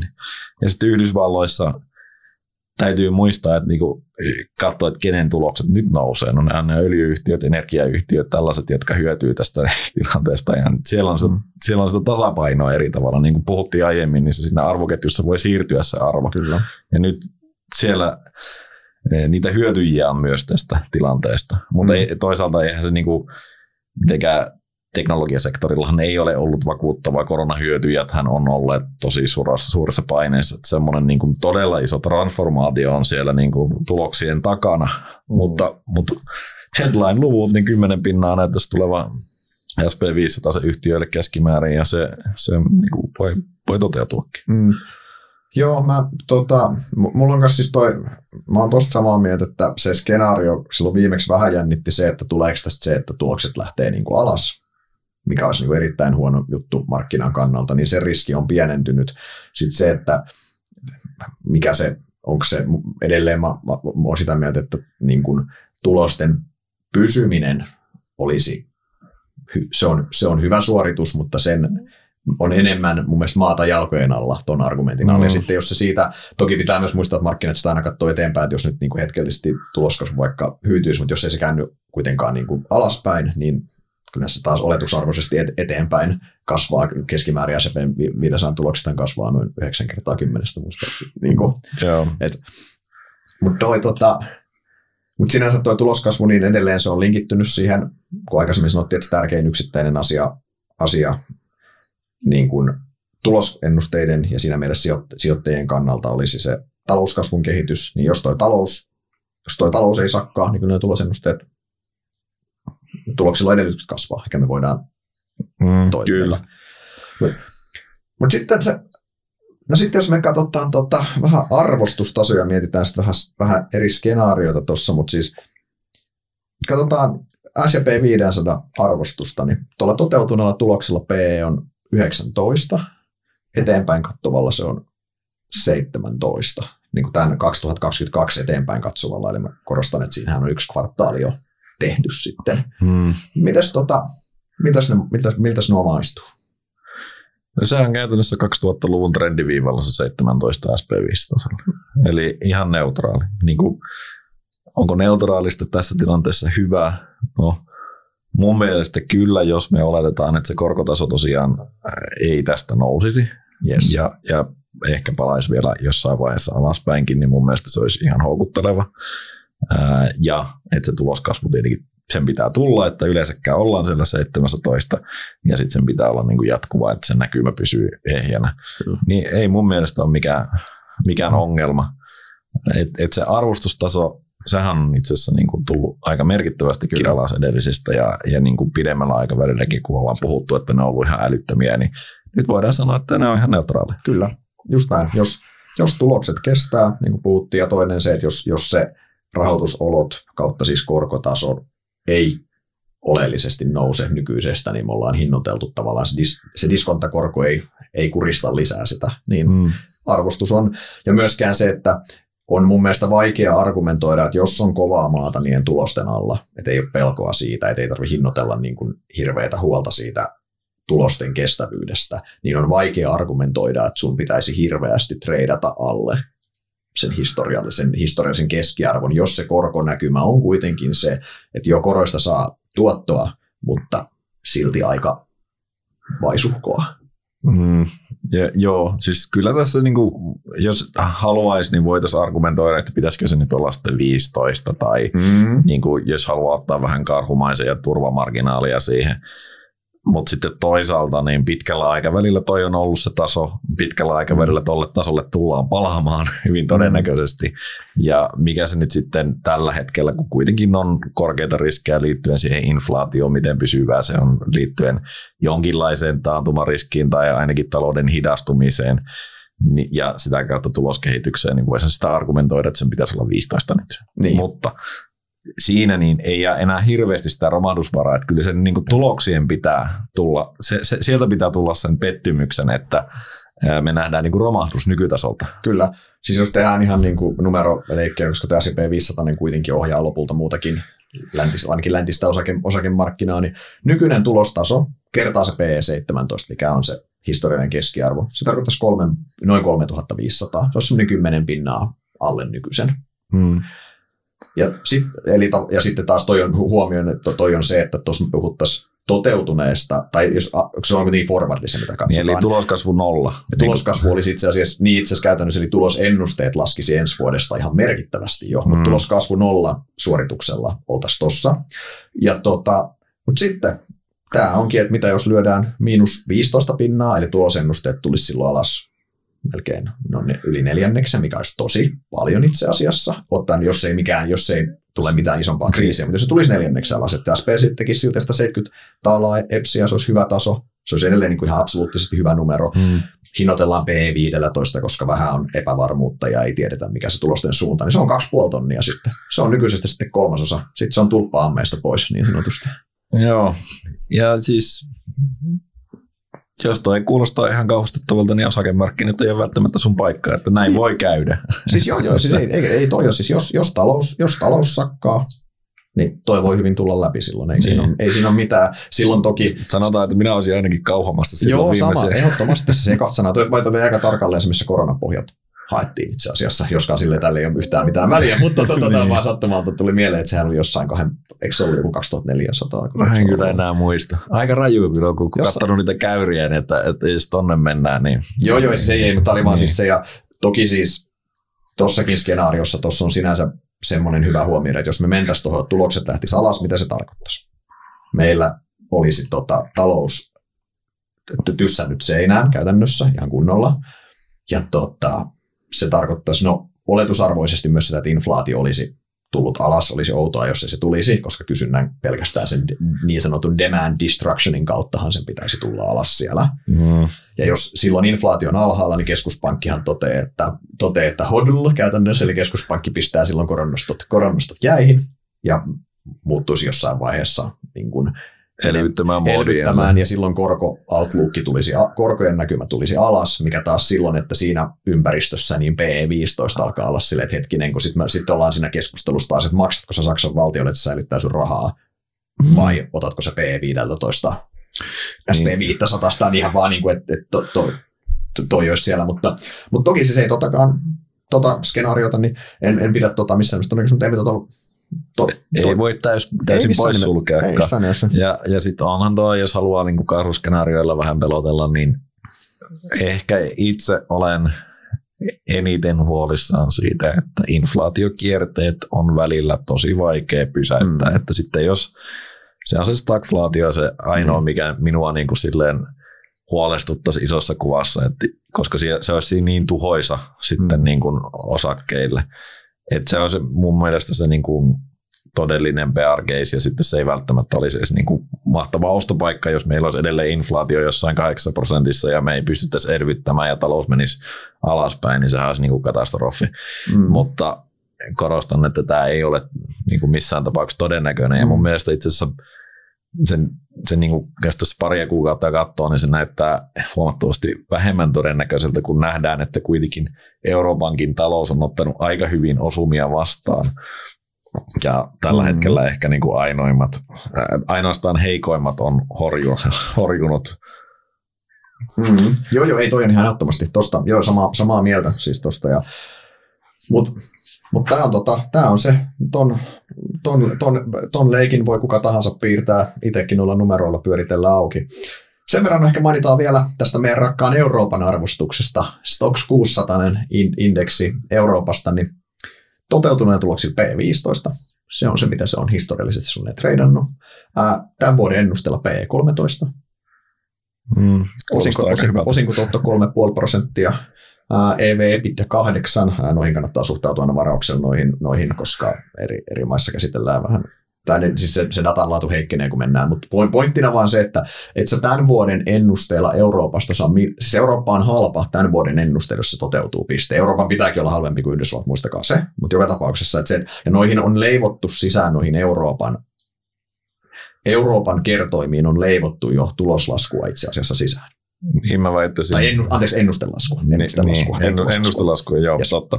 Mutta siis sama homma Helsingin pörssissä, että et siis siellähän arvostuskertoimet on hyvinkin neutraaleja.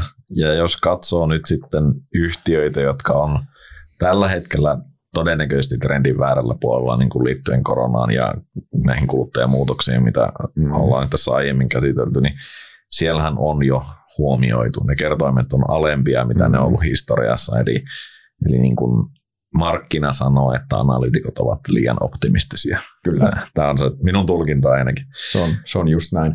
Ehkä loppukäteen Helsingistä vielä mainitsen sen, että Helsingin pörssissä tota, toi pitää muistaa, että meillä on näitä koronahyötyjä on ollut jo, ja ne on saanut paljon näkyvyyttä, mutta niistä monethan on kuitenkin, mark- markkina-arvo, katsotaan markkina-arvolistaa, niin hänen harva on siellä kärkipäässä, että meillähän on kuitenkin teollisuusvetoinen pörssi siinä mielessä, niin meillä on metsäyhtiöt ja konepajat ja nämä, mitkä elää taas sitä globaalin talouden sykkeestä. Metsäyhtiöthän tällä hetkellä niin kuin esimerkiksi on niin kuin ihan mielettömän, siis konepajojen tilauskannat on niin kuin ennätystasoilla tasoilla ja näin pankkisektori. Meillä on, meillä on Nordea yksittäisenä iso, isona nimenä siellä pankkisektoriin menee, hyö, hyö, hyötyy periaatteessa näistä alla olevista trendeistä, koska talous nyt ei, ei dyykkaa, dyykkaa ja näin. Mm. Et siinä mielessä se on hyvä muistaa.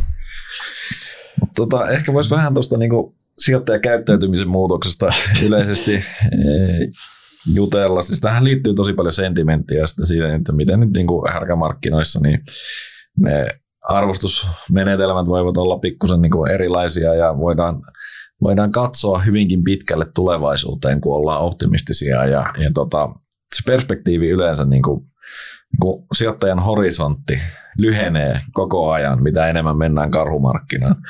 Eli jos nyt ajatellaan niin kuin tämmöistä nuolta kuumimmasta, karhu, tai kuumimmasta härkämarkkinasta, jossa Cathie Wood on tuolla tuota, heiluttamassa kapelimestarina ja kertomassa, että E V C S neljäkymmentä on ihan ok ja et sä välttämättä tarvii niinku liikevaihto. Pre-revenue on ihan ok. Joo, joo, ja sitten se, jos se Nikolan trakki menee alaspäin edes niinku painovoiman mukana liikkuu, niin se on ihan ok ja, ja sulle löytyy rahoitusta ja sitten siellä niinku D C F-mallit on alhaisilla tuotto-odotuksilla, mutta silti kahdeksankymmentä prosenttia on niinku terminaalissa ja tää on niinku sitä huumaa ja, ja tää tästä tilanteestahan me ollaan, no vuosi sitten näitä nähtiin vielä. Kyllä.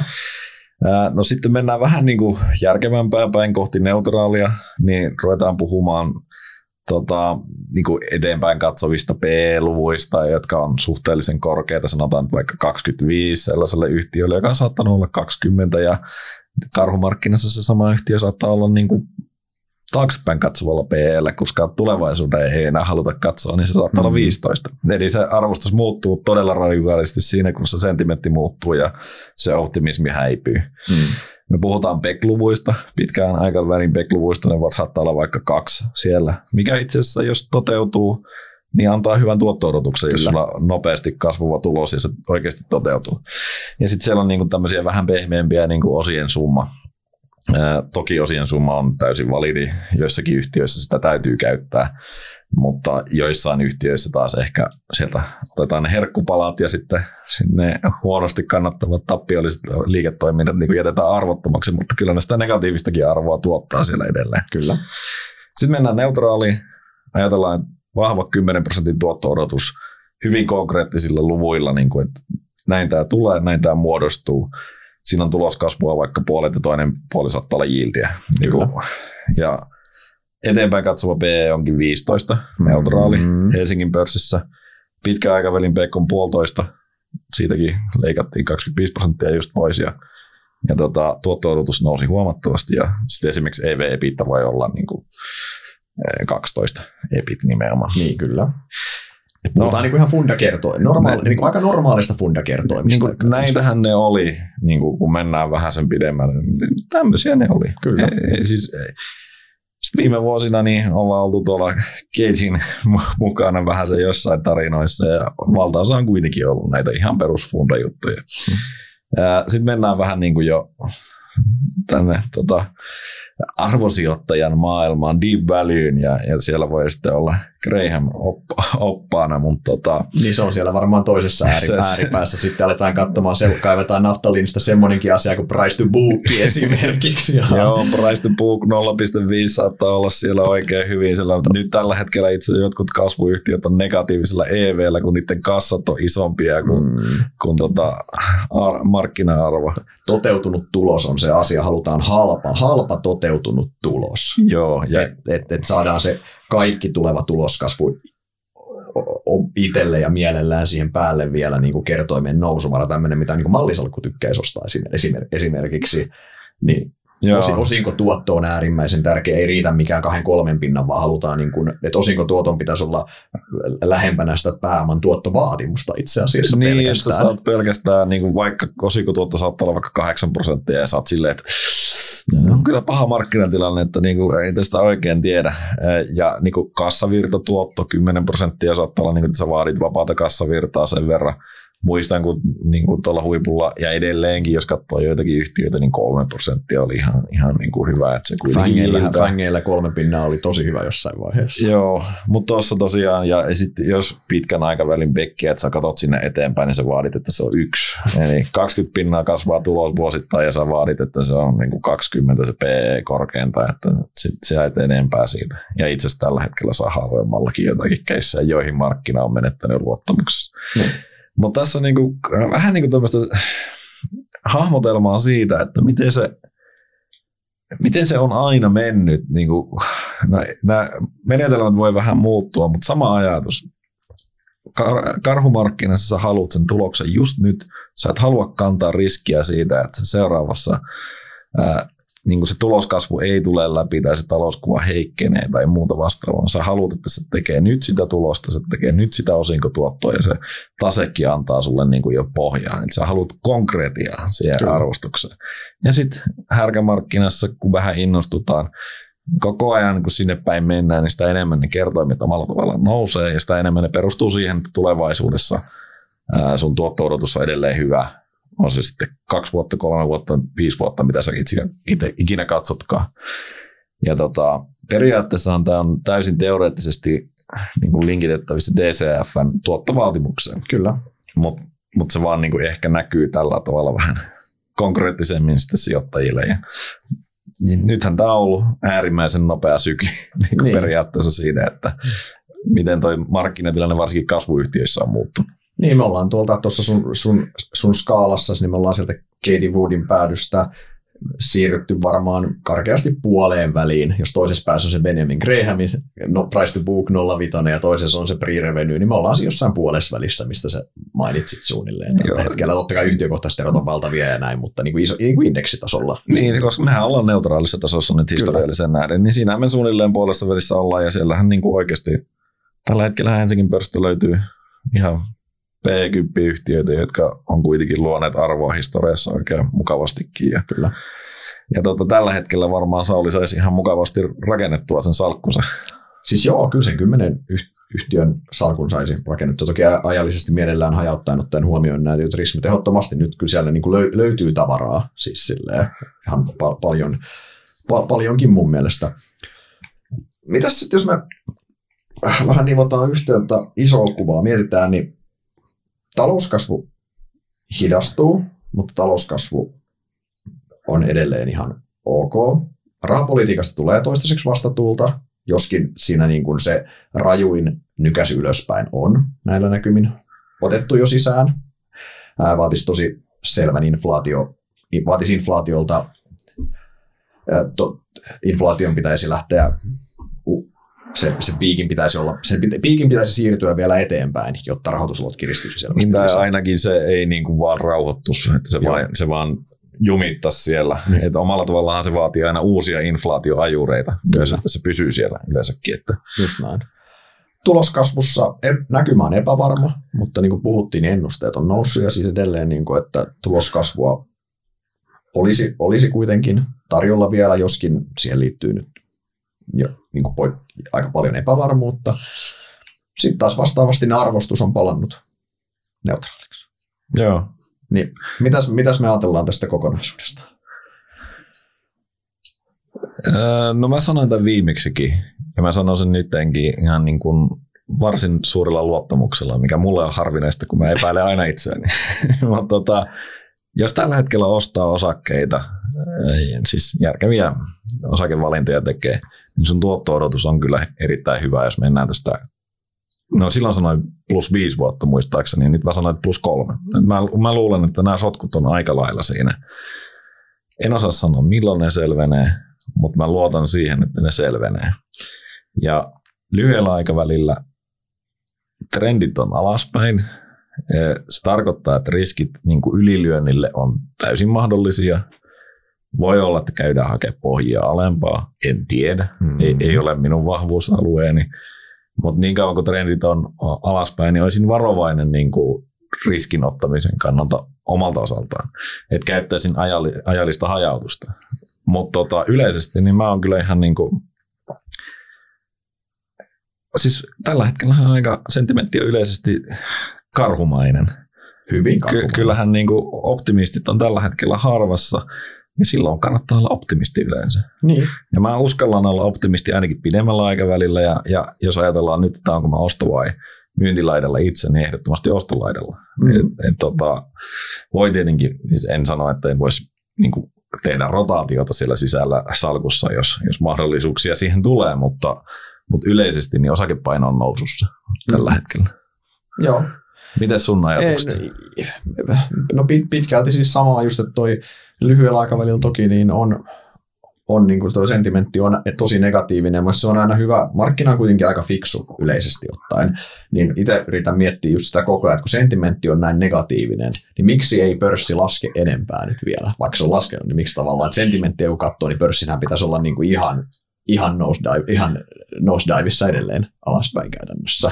Niin ja, ja se voisi olla, niin kuin, tässä olisi ollut elementtejä, joilla olisi voinut perustella vielä niin kuin suuremman, mutta sen, mm. sieltä tuki löytyi ja niin kuin, toistaiseksi ainakin. Toistaiseksi ainakin ja, ja ehkä siellä sitten vielä on kuitenkin jonkunnäköistä pitkäjänteisyyttä siellä niin kuin sijoittajakunnassa, mm-hmm. koska se näyttää erilaiselta se maailma, kun mennään vähän pidemmälle. Niin, joo, ei siis tuosta siis sehän sehän ihan tuosta kyllä... Samaa mieltä edelleen, niin en, kun sanoit, että trendit on alaspäin ja markkinat vihaa epävar- epävarmuus on korkealla, niin pitkään kuin me saadaan näihin muutaman kriittiseen asiaan parempi näkyvyys, niin voi olla lyhyellä aikavälillä painetta alas, mutta edelleen niin se pohjien ajottaminen on ihan äärimmäisen vaikeaa. Me koronassakin sanottiin silloin, että haetaan vielä uus, uusia pohjia silloin. silloin. Niitähän ei haettu. Niitähän ei haettu, vaan juna, juna lähti. Toki mä en myöskään usko, että tässä tulee samanlaista semmoista rakettinousua missään nimessä, koska nyt silloin se oli se, että keskuspankit heitti sen kitsensinkin ja korot oli nollassa ja näin, niin se, ihan samanlaista kulmakerrointa pidän hyvin niin siis, epätodennäköisenä. Mikä tässä on edelleen kuitenkin niin kuin isossa kuvassa hyvin huolestuttavaa, että on omalla tavallaan vastakohta siitä koronalle, koska silloinhan tosiaan järjettömän iso likviditeettiryöppy. Silloin se voitiin tehdä, silloin oli deflaatio, deflaatio käytännössä käynnissä mm-hmm. ja se kysyntä ei ollut ja niin edelleen. Nythän sitä ei voi tehdä ja päinvastoin, jos se inflaatio jää korkeammalle, niin niitähän pitää oikeasti tasetta purkaa. Kyllä. Ja siitä ei ole markkina kyllä tykännyt koskaan, että sitä ei. Tasetta on purettu. Jos sitä isossa kuvassa tehtäisiin, niin, niin siitä voisi tulla vielä niin kuin rumaan jälkeen. Mutta en mä toisaalta, kun, kun mä näen, että se kuitenkin aina, erityisesti Fed keskittyy niin paljon myös siihen talouteen, että ei sillä taseella ole sitten niin hirveän suurta merkitystä siinä vaiheessa, kun se saadaan vaan se inflaatio sieltä, sieltä tapettua niille tasoille, missä sitten voidaan sen kanssa elää. Ja sen jälkeen niin yhtäkkiä alkaakin myös kiinnostaa se, että minkälaista osakemarkkinakehityskin on, koska sekin heijastuu sinne luottamukseen, mitä halutaan pitää kuitenkin yllä. Mm. Se on ehkä inflaatiossa myös hyvä muistaa, että keskuspankithan on jo pidempään halunneet saada inflaatiota, toki ei, ei tässä mittakaavassa, mutta keskuspankithan on myös ohjanneet itseään pois siitä tiukasta kahden prosentin inflaatiotavoitteesta, on sanonut, että he käyvät inflaatioon on niin kuin keskimäärin sillä tasolla, kun me oltiin pitkään alle sen, niin hyväksytään myös, että se on korkeammalla, eli tavallaan sen inflaation ei ole pakko pudota sinne, se pitää saada hallintaan, mutta onko niin kuin, jos inflaatio tulee jonnekin sinne vaikka kolmeen, kolmeen neljään prosenttia tai ainakin sinne, niin sehän ottaa keskuspankilta sen, niin kuin, sen, sen ne, ne kahleet osittain myös pois sitten. Niin tai ainakin se, että et sun ei tarvitse enää miettiä, että pitääkö tehdä, niin kuin, kun sä saat sen trendin selvästi alaspäin, ei tarvitse enää miettiä, että tehdäänkö seuraavassa niin kuin se seitsemän viisi nosto tai just muuta vastaavaa. Et, et tulee liikkumavaraa edes vähän. Nythän sitä pakko yksinkertaisesti viedä niin, niin kauan, kun se saadaan hallintaan. Mutta ehkä tässä vaan lähinnä pointtina se, että en usko, että tästä tulee niin kuin nopeaa nousua. Et, et se oli erikoistilannassa korona ja se olisi yllätys, jos se tapahtuisi nyt, mutta markkinathan tekee yllättäviä asioita hyvin usein. Kyllä, kyllä. Mutta joo, kyllä molemmat ollaan, ollaan, ollaan kon, siinä mielessä kontraajia, että ollaan, ollaan mit, mit, tavallaan jos sen sun horisonttiajatukseen palaa vielä, niin mitä pidemmälle sen horisontin sijoittaja valmis laittamaan, niin ainakin mulla se optimistisuuden aste kasvaa sen, niin, sen mukana. Ja mitä lyhyemmäksi, niin sen alemmaksi se sitten laskee. Toki myös mun luottamus, lu, lu, lu, luottamustaso sille mun arvaukselle tai ennusteelle, kummaksi sitä haluaa kutsua, niin myös menee samalla tavalla. Mitä lyhyempää aikaväliä, niin sen, sen epävarmempi se arvaus. Mitä pidemmälle mennään, niin sen luottavaisempi. Niin se menee enemmän niihin pitkäaikan fundamentteihin, mitkä kuitenkin on ollut samoja sata vuotta, että mm. et, et, et, niin se vaan tuloskasvu on tullut ja taloudet on sopeutunut ja niin edelleen. Mutta tota, ehkä jos vähän vielä vähän muuten yleisesti varsin positiivisiin markkinakommentteihin, niin, niin kyllä tuo kesä tulee olemaan mielenkiintoinen, että siinä on vielä mahdollisuudet siihen, että nythän likviditeetti on jo jossain ollut vähän heikkoa ja niin kuin kesällä se yleensä heikkenee lisää ja se voi olla, että siinä tulee se kulminaatiopiste, että missä ne niin kuin huonot uutiset valuu sisään. Ja, no, en tiedä. Mutta mut, mut siis silleen tosiaan, että lyhyellä aikavälillä ei kannata mm. lukittautua siihen, että nyt se Kinnunen sanoo, että on tosi hyvä paikka ostaa. Että se, tässä voi olla vielä parempia paikkoja, mutta en tiedä niistä. Niin, siis kyllä tässä voi olla, voi olla kipua vielä hyvin, hyvin, hyvin edessä, niin kuin käytiin läpi, tota, että ei ne kuitenkin ei, ei toi, vaikka toi ollaan niin kuin arvostustasot on, on jossain määrin neutralisoituneet, niin ne on edelleen, edelleen ei niissä niin kuin Yhdysvaltojen tasolla bufferia kuitenkaan ole niin sanotusti kuin Euroopan tasolla taas niissä sitten on, mutta toki ne menee, nämä liikkuu tandemissa nämä pörssit Yhdysvaltojen, Yhdysvaltojen vetämänä.